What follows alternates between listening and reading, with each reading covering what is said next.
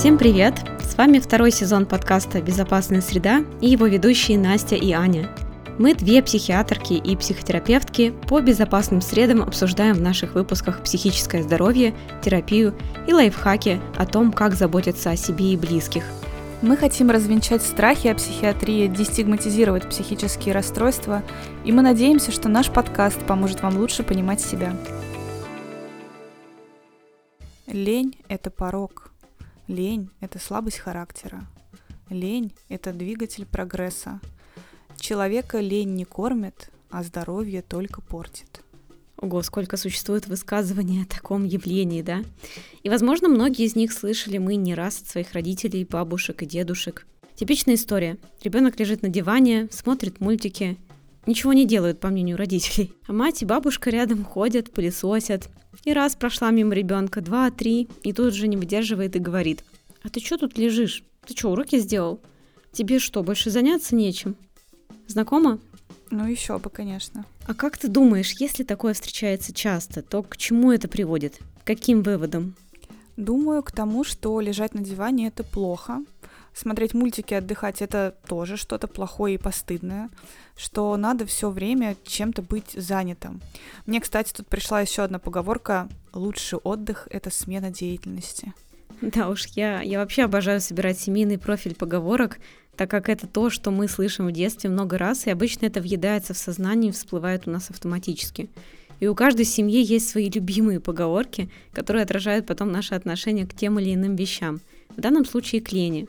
Ну, подожди, про лень это еще и про культурное влияние. Никто еще никогда не говорил, что лень это нормально или окей. Да, и тут выходит как с историей про эмоции. Тревога есть, а общество говорит нам, что ее как будто быть не должно. Или лень есть, а быть ее вроде тоже не должно. Но все-таки что такое лень? Лень определяют по-разному. Это отсутствие желания действовать, работать. Ожегов, наш любимый автор словаря, определяет это как отсутствие желания действовать, трудиться, склонность к безделию. Даль, как неохоту работать, отвращение от труда, от дела, занятий, наклонность к праздности, к тунеядству.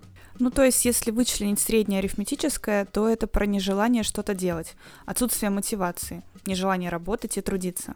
Мне вообще кажется как-то странная идея, что нам должно хотеться работать или убирать в комнате, или готовить без конца, там, работать по 40-60 часов в неделю. Ну да ладно. Особенно комично выглядит, когда ребенок устал и хочет отдохнуть, а ему это ставят в вину.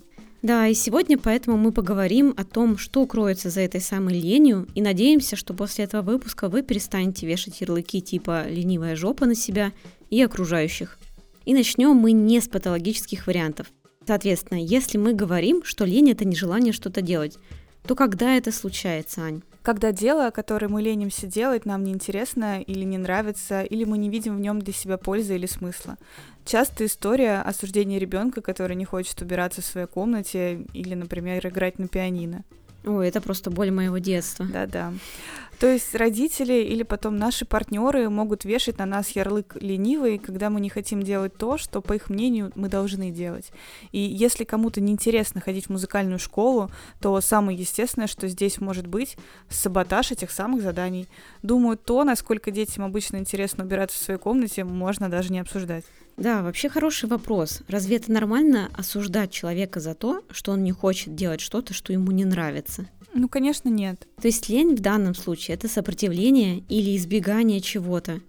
Кроме того, что мы избегаем что-то неинтересное, мы еще часто можем избегать что-то очень сложное для нас, как физически, так и психологически. Например, я не хочу разбирать шкаф с одеждой, так как это дело на 2-3 часа, которых у меня нет. И ты очень здорово подвела к самому популярному, наверное, явлению, почему нам не хочется что-то делать. Это самая банальная усталость.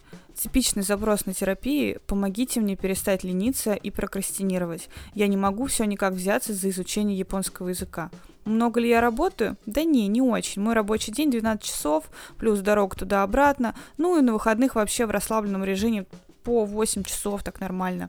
Давайте уже перейдем к эффективным техникам борьбы с ленью. Ну да, смешно. У меня голова обычно в такие моменты взрывается. Мне кажется, самая естественная реакция в такой ситуации — это просто лечь, лежать на диване и, и вообще больше никогда не вставать. Да, ну вот ты видишь, человек обычно сам себя ругает и стыдит за это. Мгм. Спасибо большое Да. воспитанию, где нам привили эту привычку. Очень легко проверить себя, насколько у вас это сидит. Нужно просто полежать на диване 15 минут без телефона и посмотреть, насколько быстро возникнет тревога и ощущение, что вы что-то упускаете. Да, 5, 10, 15-минутный отдых в течение дня часто воспринимается нами как синоним лени. А ленивым слыть никому не хочется, конечно. Плюс вот так вот остановишься раз, а тебя конкуренты обойдут. И все, время будет упущено. Поэтому и возникает такая тревога, связанная с необходимостью или потребностью отдыхать. Отсутствовать мотивация может еще по одной причине. Если и так все хорошо, то зачем стараться, трудиться, ходить на какие-то курсы и тому подобное. И речь здесь про то, что если за человека что-то делают, не дают ему никакой ответственности или обязанности, всячески оберегают, то преодолеть сопротивление будет очень сложно. Да, другой типичный пример – человек, желающий найти работу. Вроде бы работу найти и хорошо, денег станет побольше и все такое. Но с другой стороны, с деньгами и так проблем нет, так как родственники помогают, да и деньги со сдачей квартиры капают. Сложно найти мотивацию что-то еще искать. И часто люди не хотят меняться или работать с терапевтом по схожей причине. Они еще не достигли какого-то условного дна. А вот когда с работы уволят, партнер уйдет и заберет детей, начнется депрессия, тогда и появляется понимание и мотивация что-то менять, двигаться. Мы с тобой упоминали раньше, что за ленью или нежеланием что-то делать может скрываться что-то патологическое. Что ты имела в виду, расскажи. Но здесь как раз речь может идти про депрессию. Если вдруг что-то, что нравилось и чем вы занимались с удовольствием, потеряло всякий смысл, и делать это нет никаких сил, опять-таки про силы и энергию мы тут тоже говорим, то, возможно, причина в депрессии или выгорании. И тут опять-таки вместо того, чтобы вешать на себя ярлык или вешать его на близкого вам человека, нужно обратиться за помощью. Хорошо, Тогда какие самые важные рекомендации мы можем вообще дать нашим слушателям, когда у них в следующий раз возникнет в голове слово «я ленивая» или «ленивый»? Попробуйте переформулировать эту оценку в «я не хочу» или «избегаю делать это потому». И поразмышлять на эту тему, почему все-таки вам этого делать не хочется. Может быть, вы устали. Вспомните, когда вы в последний раз отдыхали или делали что-то приятное, а не нужное и полезное. Да, соответственно, если вы устали, отдохните. Не нужно насиловать себя и через силу отмывать всю квартиру, или готовить на всю неделю, или записываться на десятый курс. В выпуске про выгорание мы обсуждали, к чему ведет такой подход. Если, отвечая на вопрос, почему я избегаю что-то делать, приходит ответ, что это на самом деле не мое желание, и глубоко в душе я этого не хочу, Например, писать диссертацию. туше, то как будто напрашивается очевидный ответ. Остановитесь, подумайте, чего хотите именно вы, а не родители, общество, партнеры и так далее, и вперед.